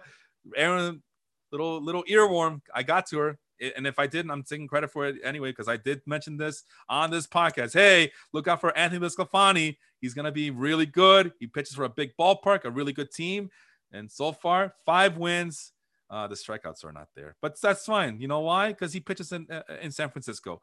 3.83 ERA, that's respectable. 1.09 WHIP and the 2.92 strikeout per walk ratio, pretty respectable. Uh, Josh Hader is a guy that. Uh, helped Aaron immensely last year. 11 saves, not a blown save to talk about. Lots of strikeouts, minuscule ERA and WHIP. Ryan Yarbrough, uh, nice little uh, uh wild card joker uh, in terms of like if you're playing poker, uh, joker. Um, let's see. Well, uh, Matthew's asking, will Adam Duvall make it three in a row with multi home run games? I don't know. I don't care. I don't trust him. And and and the and the Marlins just they're getting a bunch of guys back. I think Sean mentioned that uh, when we last talked about the Marlins a couple weeks ago, maybe three weeks ago. Uh, the Marlins are getting some players back, and guys like uh, Garrett Cooper, and now they're they, they just called up uh, Jesus. Uh, what the hell's his name? Was it Jesus Sanchez, the right fielder? They're highly touted prospect. So now I'm, I'm I do not know. I feel like Adam Duvall's. Uh, Adam Duvall's days are numbered as a, as a regular starting outfielder. I don't want any part of Adam Duvall. I mean, I, I know people love him because you know he's he looks kind of barrel chested and he has lots of power, but I I can't do it. Won't do it. Can't do it. I can't win with him. Uh, let's see, Ryan Yarbrough, nice uh, little uh, uh, uh, wild card piece that she has there. Framber Valdez. Uh, I don't know. For some reason, the Statcast numbers, Statcast numbers don't like Framber Valdez, especially last year. But all he does is produce. So I, I'm done trying to figure out uh, why Framber Valdez is so good. I think that's more of a Sean thing anyway. Uh, Jose Urquidy, another guy that I like. I think I had him early on in the season, but I had to drop him because he wasn't producing and my pitching was in shambles. And uh, Aaron's like, all right, I'll take your sloppy thirds and fourths, whatever, because it's like my second. That was that would have been my second go round with Jose Urquidy, and it didn't work out. So, like I said, lots of uh, interesting pieces. Richard Rodriguez, uh, oh good, two two blown saves already. JP Fire Reason three saves but zero net saves so three blown saves three holds uh, uh, yeah you know what aaron go ahead and keep him around i approve of you having having uh, the Rays uh, JP Firereason, and I'm pretty sure I'm butchering that name as well. Yeah, I like I like that pickup right here. Just keep him around for the rest of the season. Him and his 1.46 strikeout per walk ratio. Giving her the thumbs up right here. Uh, Devin Williams. Uh, yeah, yeah, that's just little bit of a. I mean, the holds are there, but uh, the, the, the ratios from last year are not. This guy was dominant in his rookie season last year with him and his uh, monster changeup, but uh, no, this year. Uh, there's another reason why Kenta, uh, why uh, uh, Aaron's struggling a little bit. Kenta Maeda again. I don't know what the deal is with him. Uh, I, am pretty sure he's been hurt, but yeah, it, it, he's at the bottom of the list here. Uh, Tony Gonsolin just came back, but he's been hurt. And even when he was healthy, he's not putting up good numbers. Uh, and then, yeah. So, like I said, there's a lot to like here on Aaron's team, but unfortunately, uh, it's a lot of. Um, I, I just feel like she has limited her upside with some of the players that she has. Um, I don't know what she. Again, I'm kind of uh, flummoxed as to what she can do to improve it, but it seems like, again, safe floor does enough to keep her head above water, but can she find the right players to get to that make that final step and take over first place? Because she's been close and she's currently a three game winning streak. So whatever she's doing is working. But i just feel like there's that there's more problems that she's doing a good job of hiding. And eventually those problems are going to uh, blow up and they're going to sh- reveal themselves. But if mookie betts it all depends on mookie betts. If mookie betts can play like the way he was playing last year at the MVP caliber level, then all this conversation is moot. I mean, he's been known to carry real baseball teams and fantasy teams as well. Over to the Will Ponzi's. That's Jacob's team, Moses, uh, over at the Step Back Podcast. Let me go ahead and tag him. I'm going to be talking about his team in a little bit. Uh, they do a really good job over there at the Step Back Podcast. Uh, life, uh, uh basketball life admin as well. Uh, he's eight and six which is really surprising because uh, I always, every time I see him, he's always struggling. So, what is he doing that's keeping him uh, at eight and six? Well, as you can see, let me, there you go. Well, Ponzi's Jacobs team. As you can see, since May 3rd, uh, oh boy, that's really bad. Strike, he does a good job limiting strikeouts. He does get on base, decent average, uh, middle of the pack in stolen bases, but everything else, the home runs, the RBI triples, doubles, singles, just bad, really bad offense here. Uh, and we're going to take a look at it in just a moment. Uh, what about the pitching? Um, see here. We have uh, decent pitchers. Uh, not a lot of saves, not a lot of closers, but he does get the hold. So uh, decent ratio. So I'm pretty sure that the bullpen is kind of uh, keeping him above water and is kind of bailing him out in this league. So we'll take a look, and there it is. There's Team Will Ponzi's. You know what? I don't use a lot of. I don't use the annotation button a lot. I'm gonna use it gonna do it. Just gonna do it. Uh, let's see here. I want. I thought there was a highlighter. All right, I'll just circle. Uh, first and foremost, there's oh, that's blue. Never mind. Let's uh let's clear the board. Let's see. Let's go with yellow. It was all yellow. It was all yellow. Your skin. Yeah, your skin and bones. 414 non-base percentage. Jesse Winker. I mean, he's the goods. Yuli Gurriel. He does enough to get by. I mean, this 309 average is not surprising. Ronald Acuna. I mean, come on. Ronald Acuna, nine home runs, nine stolen base, uh, seven stolen base net. Uh, average is a little low, but the uh, on base is high. That's good. Manny Machado. I mean, you got some big names here. Hunter Renfroe, kind of been uh pretty good at 342 on base percentage. He he supplies power. Dominic Smith, you know, guys know how much I like Dom Smith. The only thing I don't like about him is that he plays with the Mets and they're always loaded. Speaking of loaded, Pete Alonso's back. Uh, he's kind of off to a slow start. So that might explain why he, uh, uh, Team Jacob has been struggling lately. Um, but uh, let's see what else we got here. Oh, let me clear the drawings. Okay, so that's why I don't use the annotation button too much because uh, I have to constantly babysit it. Uh, Jeimer Candelario, 349 on base. So that's pretty good. Um, James McCann, he's kind of fallen off. The, he's kind of come down to earth after a really good start. Starlin Castro, you all know how I feel about him. He sucks. Uh, Bryce Harper, uh, he was hurt. Even when he was healthy, he was kind of struggling a little bit. Jorge Alfaro also been hurt, and uh, he's actually done pretty well. But I wonder how much better his team, uh, Jacob's team, would be doing if he didn't draft Jorge Alfaro so early. I'm still sticking to my guns. That's a bad draft pick for him, but at least he's producing. He still strikes out way too much. Jorge Alfaro, uh, 18 strikeouts in what the hell? That doesn't look right. No, 18 strikeouts and 63 plate uh, at bats. That doesn't look right. That doesn't look right at all. What the hell is going on here? Jorge Alfaro? What? Patient Jorge Alfaro? I don't strike out that much. Jorge Alfaro? What the hell? What is this world coming to? Look over to the pitchers, and there it is Zack Wheeler, Marcus Stroman, Taijuan Walker. So the, the, it's a hell of a trio here of guys who are helping um, uh, team uh, Jacob stay above water here. There it is. I wanted to draw it right there. Casey Mize uh, finally pitching up to expectations.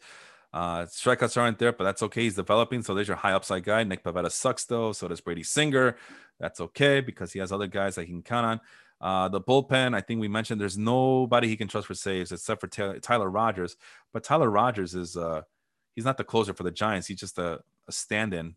I mean, the big thing for him is that he can get some holds and some decent um, uh, what do you call it? Uh, rate stats. I mean, the submarine pitcher, he could be very tricky, especially against right-handed uh, batters. From what I remember, Yusmeiro Petit always brings the goods. Nine holds, uh, decent whip, or actually really good whip. But uh, yeah, there's nobody here. I mean, negative two saves from Jeurys Familia, but he's a Mets fan, so he's going to keep him around. Uh, he's still kind of waiting for Mike Soroka to come back. Uh, I think it's you can go ahead and give up on that dream. He's not coming back. So, um, so yeah, he has a nice collection of uh, uh, uh, of starting pitchers that can help him for the rest of the season. Uh, uh kind of, uh, uh, kind of fluky to trust Taijuan Walker and Marcus Stroman, but at this point, just ride them for as long as you can but you really got to improve on this Nick Pivetta and Brady Singer issue here. Um, as I just I don't believe in those guys. I don't think they're gonna be there uh, in the long run. So yeah, you're, you're you need more pitchers. This is you don't have enough depth. And and you're listen, man, eight and six, you're you're you're doing well. You've uh, are are scratching and clawing your way to the top. You're getting away from the bottom, but you, you got to help. You got to be able to help yourself, bro. You got to be able to help yourself. You got to be able to find other pitchers that are available that can provide some depth for you. Because uh, yeah, if you're counting on Nick Pivetta and Brady Singer to uh, complement uh, the, your top three guys in Wheeler, Stroman, and Walker, you're in for a bad time. All right, and we're saving the best for last. Literally the best team in this league. And I'm gonna go ahead and tag myself on the chat there, just to make my presence felt. There you go, Felipe. And uh, what was I talking about? The best team in the league. It's your boy, Franmil Muertes, your host of this, and your only host here at the Total Basis podcast for today. Felipe, number one in the could G, number one in the Roto standings. Yeah. Yeah. Number one, since May 3rd. I'm the only guy with double digit wins. Everybody else on this in this league can suck a big one. I have the most points. I, I know I, I I did struggle a little bit. My offense is is is, is uh had struggle uh in my game against uh, who the hell did I lose to? I think I lost to Henry, um, because of the tiebreaker. Uh, but uh, even when I'm losing, I'm in games. I'm not getting blown out. Ten and four. Uh, only guy with double digit wins since May 3rd. I am killing it in the roto standings. Like Sean is a distant second at this point it's really a two person race in terms of the of the standings since May 3rd uh, in terms of the um, of the roto standings. Uh, I'm the only guy with 200. I'm the only team with 200 plus points. Let's take a look. Why? Let's see what a real team looks like. Right? Uh, runs, home runs. Uh, even I got 10 points for triples. I don't even have enough guys who are fast enough to get me 10 points in triples. 10 points in RBI. Uh, middle of the pack in walks and strikeouts. I'm punting stolen bases. I got off to a good start, but when I lost Luis Robert for this season, or not for the season, but for uh, the majority of the season, I figured that I was not going to um, uh, be able to get this uh, producing the stolen bases. I also lost Ramon Laureano, who was also getting me some stolen bases. Um, just yeah, just uh, a lot of injuries on my offense, and that's what's causing the low stolen bases. But even then, I, I was already capped uh, in terms of stolen bases anyway to begin with. So I'm not surprised that I'm in dead last. But you know that's what happens. I purposely punted the statistic, and these are the results. Batting average and on base percentage. Uh, uh, come on, I. I don't know how my team is always struggling when I'm always at the top of the leader, leaderboard of these offensive categories, but it seems like every other period my offense is just slumping and it's just very frustrating. So that must mean my pitching is keeping me well above water. And sure enough, yeah, I'm at the top of the league in wins, strikeouts, strikeout per walk, saves, holds, ERA. I do give up too much home runs, but that's okay because my ERA whips and on base percentage against are freaking amazing. God, this team's so good. Look at that. Vladimir Guerrero, 100 score. I think that's the only 100 score we've seen so far as of May 3rd. I have the best player in the league. That's right. Vladimir Guerrero, like father, like son. Happy Father's Day. 408 on base percentage, 16 home runs. Oh, man. Don't you people feel stupid for letting him fall to me? Jorge Polanco uh, has been trying to uh, keep me above water here. As uh, he's uh was a waiver wire pickup, so yeah, it's shame on me for my other player. I I told you guys my offense is struggling, so I got to do what I got to do to keep it above water here. Uh, and he's been kind of my de facto stolen base guy. But as you guys can see, negative one from Rafael Devers, uh, negative two from Juan Soto. So whatever Jorge Polanco is doing, they get offset by those two guys who I have no idea why they're running so much. But uh, yeah, Rafael Devers, uh, he's been struggling all late, but he's my third best player. So uh, 325. So I told you guys my offense has been struggling uh, lately. And when Rafael Devers is my third best player, I can see why my team struggles a lot and why they're in trouble. Nick Castellanos also has been struggling, but since May 3rd, he's been trying to help and do his part to keep my team above water. Only four home runs, though, uh, since May 3rd. I mean, it's not the 10 home runs that Devers has been hitting or the 16 home runs that Vladimir Guerrero has been hitting. So uh, Nick Castellanos needs to pick up the uh, slack there. Juan Soto, man, if Juan Soto, if Juan Soto can just put things together and this league's in trouble if Juan Soto all of a sudden becomes my number one or number two hitter. But it's the only thing that's keeping this league interesting is that Juan Soto has not taken the season by the horns and just dominated like he did last year. So I'm just kind of waiting. Max Muncy got off to a really putrid start, and he has kind of uh, bounced back, but now he's hurt now on the IL, of course. Everybody on my goddamn team is on the IL. Yandy Diaz, I know that's a favorite of uh, Sean. I had to pick him up to uh, help me at third base a little bit because Devers uh, struggling a little bit. Um, Anthony Rizzo, uh, he's he's fine. He'll be fine. I know some, he's been striking out a lot lately, but he'll be he'll be okay. Andrew Benintendi has been a godsend on, off the waiver wire. High batting average. Uh, he supplies the singles for me because I don't have a lot of. Uh, uh, that's I have too many power guys, but enough not enough punch and Judy guys. This is the complete opposite of uh, Sean's team. So Jonathan Daza, another guy, another punch and Judy hitter, 360 batting average. He's been a godsend off the waiver wire. Uh, zero home runs but 33 singles. We do keep track of singles. So another punch and Judy hitter for me. So I'm surprised Sean didn't pick him up first. And here's a guy, Gary Sanchez. I know Sean is uh if he were here, he would be poo-pooing all over him. But Sanchez, 341 on base percentage, that's fine with me, man. Nine home runs since May 3rd. He's he's doing enough to be relevant uh, with the 65 score. Uh, I think JT Realmuto, who I think is the best uh, uh, catcher, offensive catcher in all of baseball, he's only at 68. So Sean Murphy as well as 65. Uh, yeah, he's been really bad, but that's fine. Uh, I he gets all the playing time that he can handle. That's all I'm, I'm, really at this point. That's all I'm asking. Is I'm asking for some production and to have your name penciled in every single day uh, for as many games as possible. Uh, Gleyber Torres, if Gleyber Torres can just hit like the way I know that he can hit, this league is in trouble. So it's the only thing that's keeping this league fair and balanced. Is my my top guys are struggling uh, to dominate uh, this league. Otherwise, I, I'd be it'd be a laugher right now. I'd be lapping this freaking league so hard and so fast and so furious. Uh, again, look at my pitchers. Kevin Gausman, 99.88. I warned you guys. I told you guys. You all made fun of me at the draft uh, when I said that I drafted him over some of the uh, more established uh, starting pitchers. And look at him. He's my best pitcher, and I'm okay with that because Lucas Giolito is my second best pitcher. That's okay. Lucas Giolito is finding himself. He's trying to find the command of that fast. Uh, I'm sorry, the uh, changeup and it looks like he finally uh, is getting it together. He's been pitching a lot better of late uh, with a 3.18 ERA and a 0.98 WHIP, uh, 62 strikeouts per 51 innings. I mean, and even Kevin Gausman, 63 strikeouts in 50 innings, with and this lofty 7.88 strikeout per walk ratio. I, I mean, that's a hell of a one-two punch. Liam Hendriks pitching up to uh, uh, to his uh, big contract that he got this offseason 27 strikeouts in 18 innings, 13 and a half strikeout per walk ratio, 13 saves, one ERA. I mean, Rich Hill has also uh, come in and has uh, been very admirable off the waiver wire. He, so he's another steady arm I use. Tarik Skubal, a guy that I liked coming into the season, uh, has just been magnificent. Joe Musgrove got a no hitter earlier this season, and it looks like he's finally back. Uh, he fell off the tracks a little bit early uh, sometime in May, I believe, but he's finally back on the track and he's looking good as ever. Alex Cobb, uh, he uh, he's on the team because I needed a spot starter this weekend because uh, I didn't have any starts and the Angels were facing the Tigers.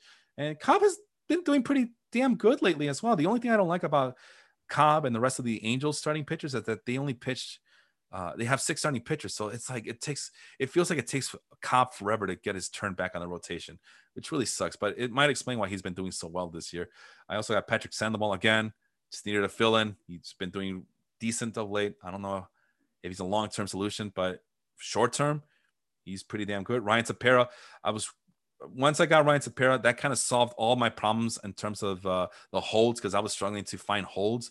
Guys who I drafted because I thought they were going to be uh, uh, late inning relief guys like Emmanuel Clase and Alex uh, Taylor Rogers. Um, they have been put in uh, on the closer's role and not been given the opportunities to get the holds.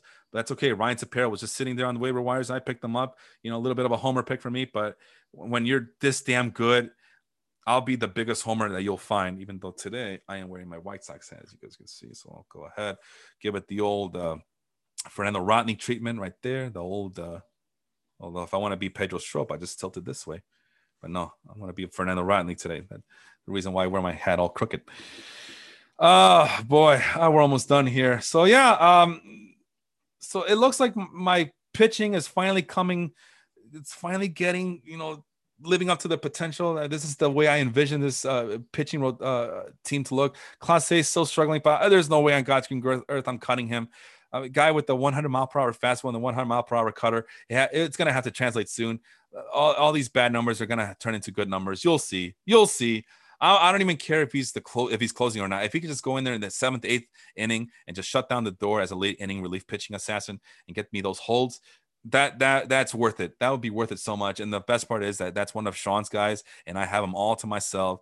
And I can I can only imagine how pissed off Sean's going to be when he finds when when Clase puts it all together, and it begins to produce for me in the way that I know he can produce for me. And and Sean will just have to sit there and just uh, observe from afar.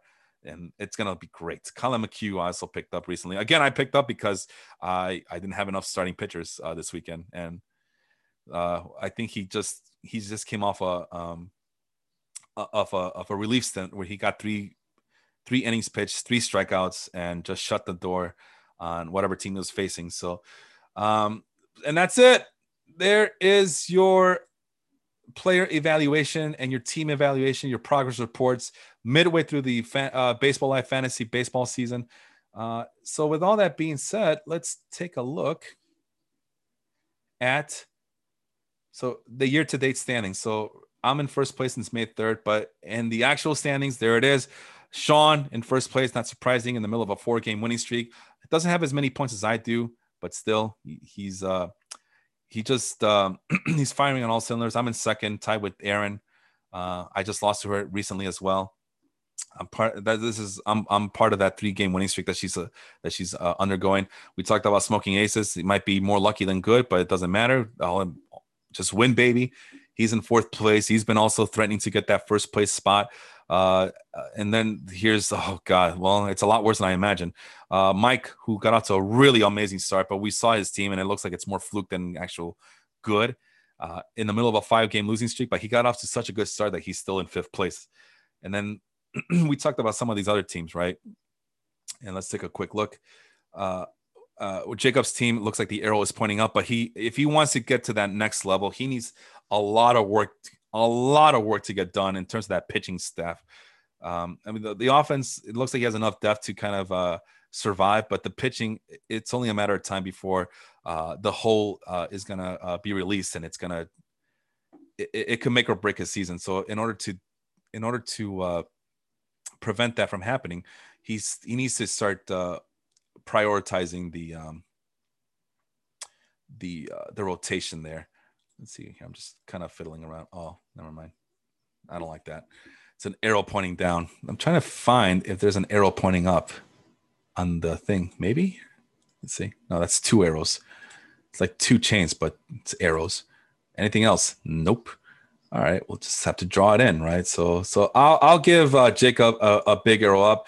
Big Dinger energy. I like his team. A lot of a lot of the players that are on his team are on my points league, but if he, I don't feel as good about his team, and he's on a three game losing streak as well. So it looks like the bottom's starting to fall out on the poor guy's team. I mean, I don't know what he can do to. I I, I wonder what can he do to right the ship, and I'm kind of flabbergasted. I'm kind of uh, I'm at loss. I'm just glad that my team's not doing as bad as his team.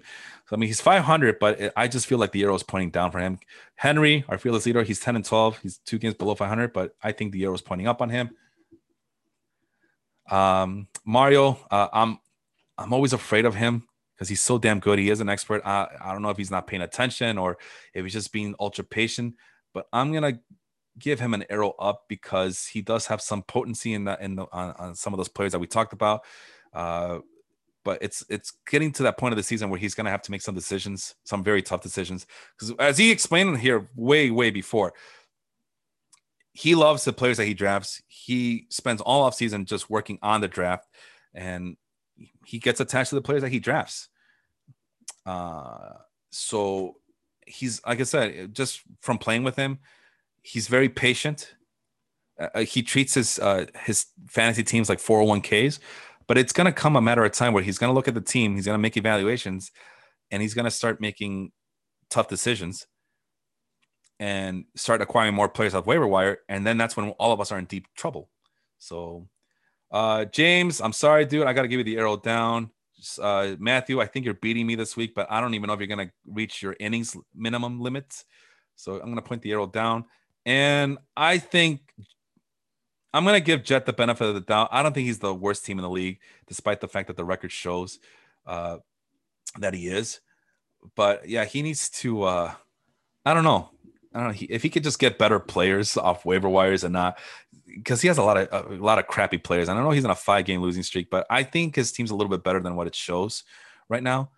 I just don't know what I don't know. He just I think he's grown attached to some of the players that he that he's picked up recently, and if he just get rid of some of that trash that he has, I think uh I think uh, he can move up the standings uh in a hurry and there's there's a reason why he ended up uh, being the second best team last year, uh, the runner up to the championship uh, in last year's uh, season.